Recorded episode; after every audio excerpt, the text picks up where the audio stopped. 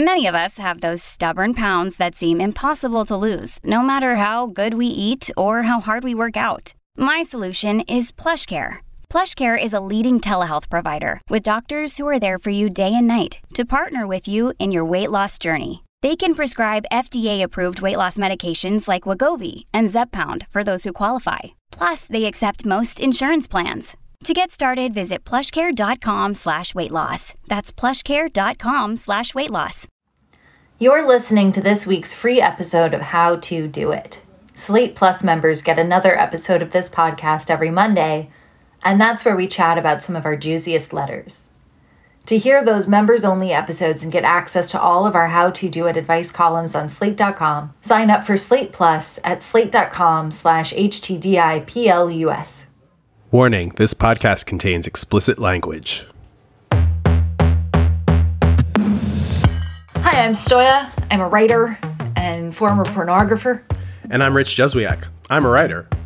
Welcome to the How to Do It podcast, where we try to help you with all of your sex and relationship issues twice a week. You can ask us anything about sex or your bodies or dating etiquette or whatever. We're here to help. Jessica Stoya, have you ever been shamed for anything that you are, quote, supposed to enjoy, but in fact do not sexually, I mean? So, um, I have a very sensitive nose. And there was a time where someone I was seeing had a body part that had a smell. And I, I did not like that smell. And someone else who was around was like, oh my God, but I love the smell. And I was like, I, I do not. And they were like, you're kink shaming me. it got to me and I was like, was I being rude about this? Like did I overstep? But I don't I don't think I did. It doesn't sound like you did. You're allowed to not like things and that has absolutely nothing to do with someone else's liking of them unless you make it and it doesn't sound like you were. Yeah. Isn't like the first lesson of kink the panoply of things there are to like and not like as somebody who is kinky i would assume you understand what it is to have that very particular taste which requires not having taste for other stuff you know that's what taste is you like and you don't like one thing that i feel like i'm supposed to like that i don't like as much is a kind of roughness and disconnectedness that i think has become eroticized, you know, probably through gay porn, which often, for whatever reason, takes place in a dungeon, even if there's no S&M happening. For a really long time, gay porn was presented as a horror, I think, in, in the wake of HIV, especially. I mean, a lot of the Treasure Island media videos, which were incredibly ahead of their time for presenting condomless sex, which in many parts is now the norm, both on and off screen, those videos have kind of like a bloody, not literally, but like in terms of the font and aesthetic, it feels like a Saw movie almost, you know? So I think that there's this aggression thing that a lot of people think goes with men having sex with men, like ramming, slapping. Like this has to be painful in order for it to feel good. And I just think it can feel good. Uh, when I was younger, I would come in really rough with people mm-hmm. with penises because that's what I was used to. And the first couple of times that someone started teaching me, like, not all men want to feel like they're being sanded with sandpaper or like having the air squeezed out of them, you know, like a pool floaty when it's time to go at the end of the day at the beach. The first couple of times I responded really poorly and there was some element of like what kind of man are you? This is how men like to be touched. So you know it's a thing that's complex that's actually like deeply pervasive and that i've been on the giving end of myself. Yeah i think that you know you bring whatever experience you've accrued to whatever interaction you have but something that's very useful as a concept to wrap your head around is that should doesn't really exist in the moment. There only is what is. Of course, there are standards, there are certain rules that you know, need to be in place in order for an interaction to be consensual and ethical. But there's a lot of gray area stuff of like how one should act or should present themselves or what they should like because you're a man, because you're a gay man, because you're a woman, because you're whatever. You throw that out the window, you have the interaction with somebody and from that comes the chemistry from that comes the connection and it really really is all about the connection to me. So that has to do with our second question but let's hear our first. Dear how to do it. I am a divorced 45 year old woman and i recently started dating and sleeping with a divorced 50 year old man we like each other a lot and i am hopeful and optimistic that it will grow into something more long term i have herpes which I disclosed. I told him that other than it's humiliating to disclose it to new partners, it has no real impact on my life, and that breakouts are few and very far between and just not that bad when they come. I also told him that I would take an antiviral, which lowers the risk of transmission, and that if we used condoms, the risk of transmission was reasonably low. He spoke to his own doctor, who told him basically the same stuff. So, why am I writing to you? He doesn't want to have oral sex. Either way, it seems. I accept his boundary, and certainly we can work around it, but can I ask if there is any more likelihood of getting herpes from oral sex than from kissing and plain old intercourse? Signed, Cautious Lover. Herpes rears its head again. People are obsessed with herpes. we get so many herpes questions, and if this appeared anywhere else, I would be referring to it, but there was an amazing Slate piece from 2019 called How Herpes Became a Sexual Boogeyman, how this was largely a media invention. So I think that there was a huge push from that angle, and also the fact that like herpes is theoretically forever, or that people may experience outbreaks throughout their life. I think those two things combined created this you know, boogeyman idea, this idea that herpes is this thing to fear. And look, it's completely reasonable to not want to be infected with some with anything, you know? But at the same time, I think we get a disproportionate amount of herpes questions that don't necessarily contend with the actual mildness of herpes in many cases. So I have a story. Please. First, I had what felt like, you know, a pimple or like one ingrown hair on the crease between my thigh and my labia. And I was like, ah, that's annoying. And then the next day there were like three. And I was like, oh no, did like a bug bite me? And then the following day, whew, it started in my crotch and it wrapped over the hip and then like up around the back to kind of like the dimple above the butt. And it was just all these like horrible sores and they were very mm. painful. And i was like oh man i gotta go to urgent care. And i go in and they're like you have shingles. And i'm like do you want to run a test? Because i'm a sex worker. And they're like oh well then you have herpes so they take a swab and they take some blood. Then they give me Valtrex because they're like, whatever it is, you take Valtrex for it. I get home and I'm like, no, I want to see my normal doctor. Right. So go to the normal doctor like a day or two later. He's like, it doesn't matter. You take the Valtrex until it goes away. That still wasn't enough for me. And so I went to this like highly recommended dermatologist. She also is like, it does not matter. You take Valtrex, you move on with your life it turns out all four of the tests came back. I had shingles.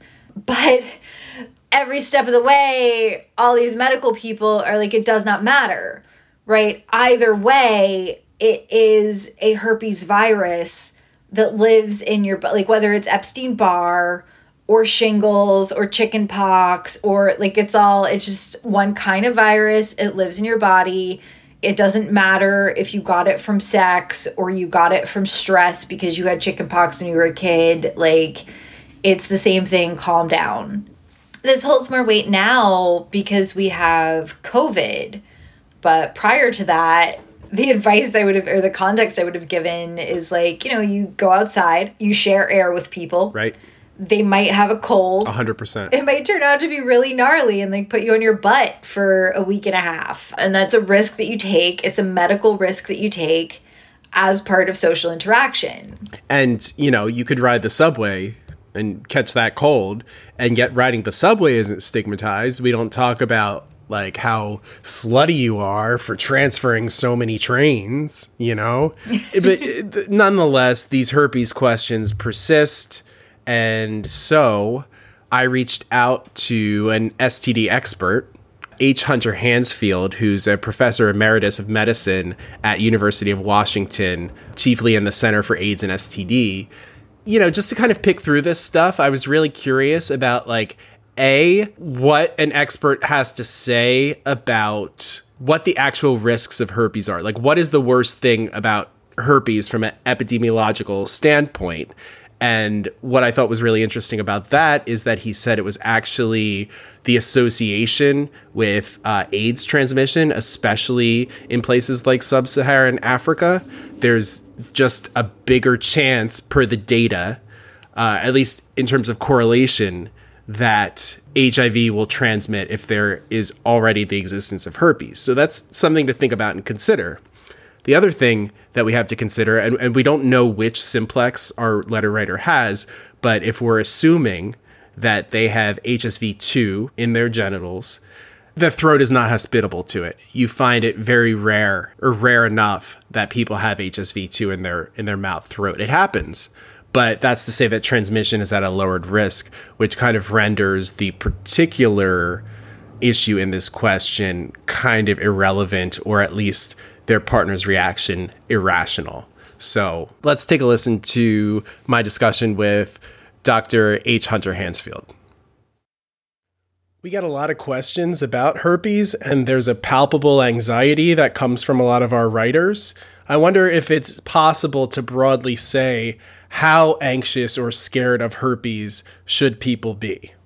Well, should they be versus are they? There's an elevated level of stigma that is to some extent out of proportion with the clinical severity that most people experience. And that's one of the big deals is the stigmatizing and fear aspects.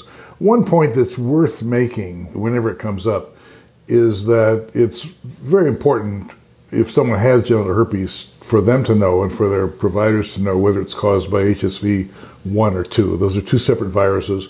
The numbers, herpes 1 and herpes 2, refer to the virus and not the anatomic area involved. So you shouldn't use the term HSV 2 or herpes type 2 to refer to genital herpes. It refers to the virus, which can affect the oral area as well as genital. But HSV 1 genital infection typically has few recurrences and is rarely, if ever, sexually transmitted to partners. Almost everybody who gets genital HSV1 acquires it by oral sex because it's a common cause of oral herpes and not by vaginal or anal intercourse. Whereas HSV2 is readily spread and nearly exclusively spread by genital genital or genital anal contact. Okay, so let's dig into this question. What, what would be the best way for you to attack this? Well, from a scientific perspective, HSV2 doesn't take very well to the oral cavity, so even exposure is probably less risky than is genital to genital transmission. So, from mm. that standpoint, this, her partner's reticence about oral sex is perhaps not as important as he would assume. Secondly, with her taking antiherpetic treatment, the likelihood that she will be infectious uh, if, in addition to taking the drug, if she's avoiding sexual exposure when she's having symptoms that suggest she's having an outbreak, his chance of getting it is going to be very, very slow. I, and I would point out the data, even for genital to genital transmission, which is the main risk, if a partner is not on treatment, the couple is not using condoms, and they're just having sex whenever, and, and, the only avoidance is if I have an outbreak, I want to have sex. The average transmission risk probably is one in a thousand for each episode of vaginal intercourse. Wow. So, so, which means at the rate that most people have sex, it's often many years that couples who are discordant for HSV2 never transmit.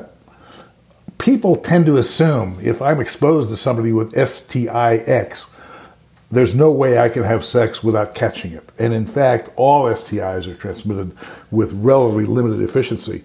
And asymptomatic HSV2 appears to be transmitted an average of somewhere in the ballpark of once for every thousand episodes of vaginal intercourse. It's going to be probably tenfold less than that for oral exposure.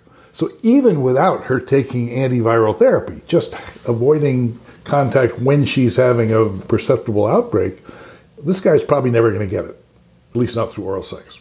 He's at much greater risk. He's always going to be at greater risk from uh, having vaginal sex or anal sex with her than he is from performing cunnilingus on her.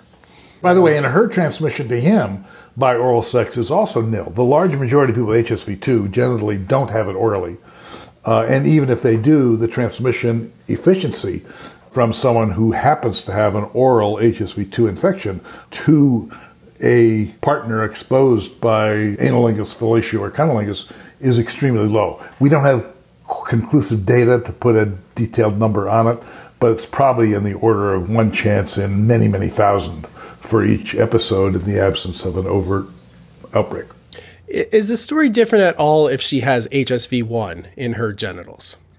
Well, yes, there's even lesser transmission risk. If you talk to people who are immersed in herpes and spend their careers taking care of patients, they say they've never seen a case of genital HSV1 that appeared to have been acquired by vaginal or anal sex. Every case of genital HSV1 seems to have been acquired by oral sex. And that's because, unlike HSV2, uh, number one, outbreak frequency of genital HSV1 is low. Um, there are a few people who will have an outbreak a few times a year, but probably under 10% of infected people. Most people who get genital HSV1, 40%, according to research, have no recurrences at all in the next two to three years. And another 40% have one or two recurrences in the next two to three years and then none.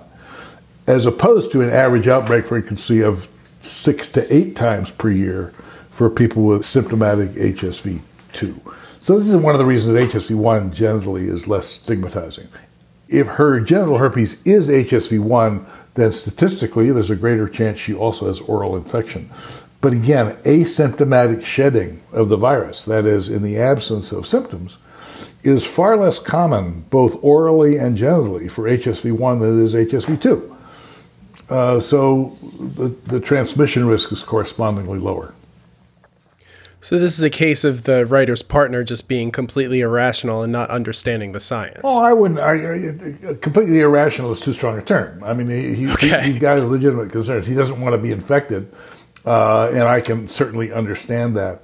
But I don't really understand his reticence about oral sex, assuming that they are having vaginal intercourse or anal.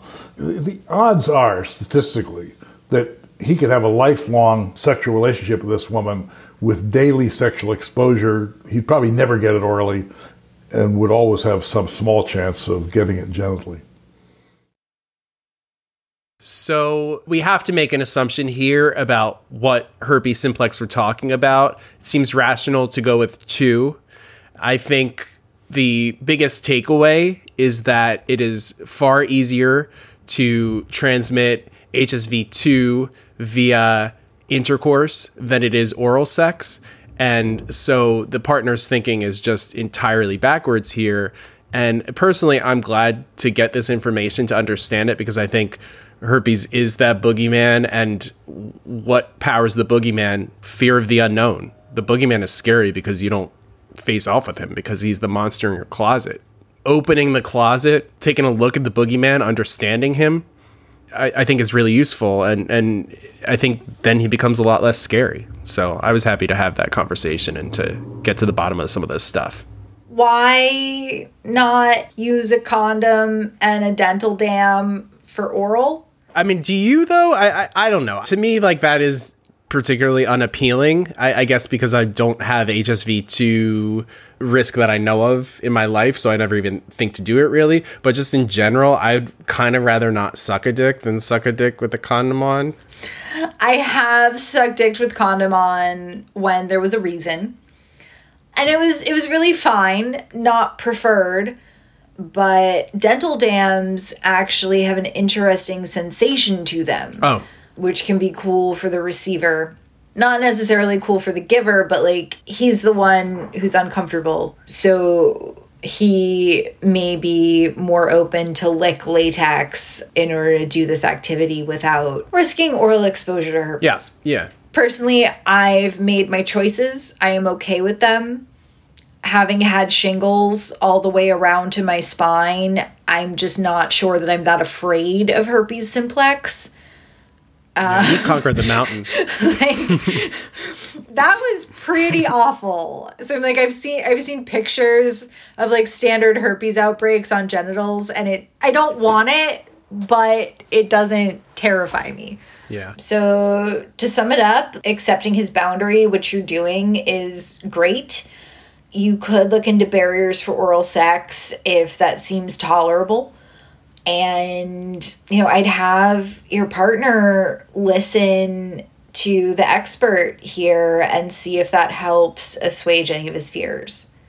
This episode is brought to you by Shopify. Whether you're selling a little or a lot, Shopify helps you do your thing, however you cha-ching. From the launch your online shop stage, all the way to the we just hit a million orders stage. No matter what stage you're in, Shopify's there to help you grow. Sign up for a $1 per month trial period at shopify.com slash special offer, all lowercase.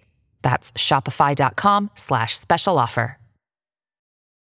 Families have a lot going on. Let OLLY help manage the mental load with new cognitive help supplements for everyone four and up, like delicious Lolly Focus Pops or Lolly Mellow Pops for kids. And for parents, try three new Brainy Chews to help you focus, chill out, or get energized. Find these cognitive health buddies for the whole fam at olly.com. That's O L L Y.com. These statements have not been evaluated by the Food and Drug Administration. This product is not intended to diagnose, treat, cure, or prevent any disease. Look, Bumble knows you're exhausted by dating. All the must not take yourself too seriously and 6 1 since that matters. And what do I even say other than hey? well, that's why they're introducing an all new Bumble with exciting features to make compatibility easier, starting the chat better, and dating safer. They've changed, so you don't have to. Download the new Bumble now. Okay, let's listen to our next letter. Dear How to Do It, I'm a 25 year old guy who has been hooking up with a 26 year old girl for the past few weeks. We were having sex in my bed last week when suddenly there was liquid everywhere. I was really taken aback, and not in a good way, because it looked, smelled, and had the consistency of urine. She seemed to be disappointed in my reaction to it, but I tried to play it cool, even though the fluid was soaking into my mattress. Later, she asked me if something was wrong, and I said if someone wanted to do piss play, they should talk about it beforehand.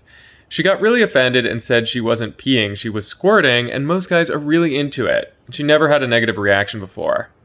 I didn't want to seem like I was questioning her experience with her own body, so I didn't argue. I just apologized for the misunderstanding and cut the date short. I haven't heard from her and honestly don't plan to see her again. The thing that really gets me is I am actually kind of interested in golden showers and would be willing to try it. But like I said, it should have been discussed first, and then I would say prefer to do it in the shower or outdoors. My mattress smells, and I can't afford a new one, so I'm kind of irritated about that. Plus, I keep questioning it because I told one of my male friends about it, and he said he thought girl squirting was super hot and kind of implied I was weird for how I reacted. Was I wrong in how I responded to this? Signed, pissed off. So I want to deal with the practical stuff first, Okay. which is the scientific jury is still conflicted, Yeah. regardless of whether the fluid that comes out of the vulva is pee or ejaculate. It's still gonna do things to your mattress. So you can get mattress covers or sex throws. It's not going to fix the mattress situation now, but in the future, protect your mattress. Right? Because it's still liquid. Sometimes this happens, and it's one small thing you can do to prevent a lot of hassle and frustration later. And, and to that point, I think that the partner, if aware that she squirts, which she is because she says she never got negative feedback before on it, maybe give a heads up ahead of time, especially if it's a stranger, you know, somebody that you've never had sex with before. Hey, I squirt. What do you want to do about that? Yeah, you know, I know not everyone is as comfortable talking bluntly about sex as someone who like does it for a living. But I don't squirt often and I usually have plenty of warning. So I can in the moment be like, ah, this might happen. I can also like choose not to largely, which I usually choose to do because who wants to deal with laundry? You know, I don't want to get up in the middle of the night and change the sheets and go back to bed. And I don't I don't think that's like a rare thing. I think most people with vulvas who do squirt like have some idea of when it's coming. And the ability to say like oh let's not do this. So even if you're not comfortable like in the middle of the first date being like oh and by the way I squirt. By the time you're doing things where you might squirt i think you ought to be able to also communicate that you might. So she she should have said something. Then yeah, they could have had this like positive experience doing something new for the letter writer. Yeah. You just don't want to spring your squirt on someone, I think. Because it could backfire, which it did, right? Like, I mean, it could be a wonderful surprise. A lot of people are super, super into it. Also, people are protective of their mattresses. And this also is like gender equity, right? If someone who ejaculates semen came on me out of the blue, I would be like, "Excuse me." right. Yeah. and I wouldn't necessarily be upset, but it would be like, "Wait, what?" like you didn't. Yeah, I mean, in general, I'm less uh, particular about this sort of thing, but I think even if you're having, let's say, condomless sex with somebody and you're topping, you should probably just make sure that you can ejaculate into them. It's implied, but then again, there are people who have, you know, responses to that. I think you just like give that heads up. I'm going to come. Where do you want it? You know? And, and that is something that people go into an intercourse experience expecting. Oh, the person with a penis will ejaculate, you know? Yes, yeah. I don't think we're saying anything groundbreaking or scandalous by No. stating that a heads up that you're going to come is expected Exactly. for people who ejaculate semen. So for people who ejaculate something else, give a heads up. Exactly. It's basic etiquette. I feel like that's acceptable. Yes. I think that our letter writer cutting the date short, it could be seen as shaming. I don't know that he handled it necessarily so well in the aftermath. I think he was kind of, you know, uh, pun intended, pissy about this experience. You know, wasn't quite as open minded or affirming as I would prefer with a partner. That said, you know, you squirt on somebody, you might piss them off. That's life. Yeah. Give people a heads up. And you don't need to present it as this, like, oh my God, sometimes I do this thing that might be shocking, right? You can just be like, I'm about to squirt. If you keep doing that, that's what's going to happen. You can say it just like a dude would. Yeah. Oh my God, I'm to cup. Well, you do need to add in an explosive and liquid way, right? Because, oh my God, I'm gonna come. When you have a vulva, it doesn't necessarily imply that fluid is going to squirt out. But how could our writer have reacted better? So I didn't argue. I just apologized and cut the date short. I think if he really wanted to smooth things over, he could have not cut the date short. Look, life is short. You want to keep it moving, whatever. That said, if you want to like actually tend to somebody's feelings, especially after surprising them with your reaction to this thing that usually gets a great reaction, maybe hang in there a little bit longer and, and have the conversation a- and really articulate your completely justified feelings about this. It's kind of a, a matter of aftercare, I think. I think that was cut short. And that's kind of like the biggest error that I see our, our letter writer making. On the other hand, I don't think it's any kind of error to not be into something. Like he's got two people now saying, "Why aren't you into this? You should be into this." Well, he's not into it. He doesn't like squirting, and he didn't like the way that it came at him. So that's fine. It's not his thing. yeah. Or maybe it is his thing, but he's so wired towards consent, which is awesome. Yeah. That there's no way he's going to find it arousing or sexy in the way that it happened.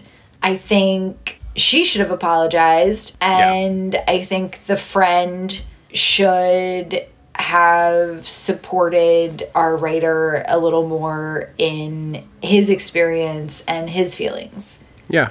Our writer is like, I didn't want to question her experience with her own body, but then the friend is questioning his own experience with his own body. Exactly. And this is what I meant when I said there is no should should like squirting, shouldn't like squirting, whatever. The fact of the matter is that as our letter writer stands, he does not.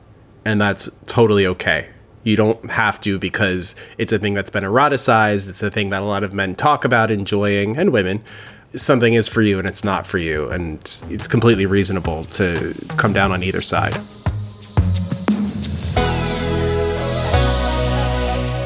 Okay, that's all for now, but we're not done this week. On tomorrow's episode, just for Slate Plus members, we hear from a letter writer who's astounded by what he's hearing from prospective BDSM partners.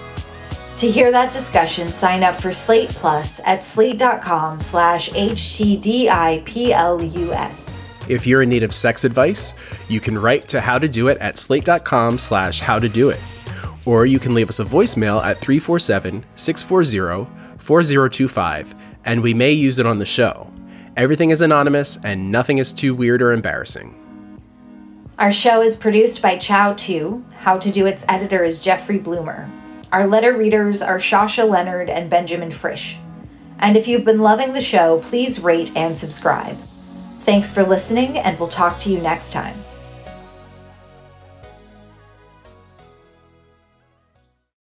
With LuckyLand Slots, you can get lucky just about anywhere. Dearly beloved, we are gathered here today to. Has anyone seen the bride and groom?